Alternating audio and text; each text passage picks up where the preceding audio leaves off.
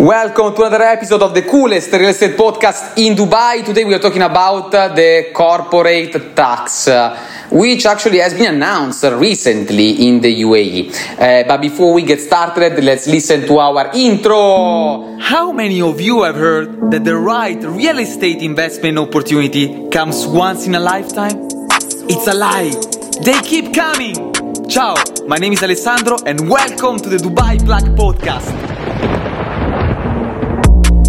Guys, the UAE announced the corporate tax at 9% for profit exceeding 375,000 dirhams.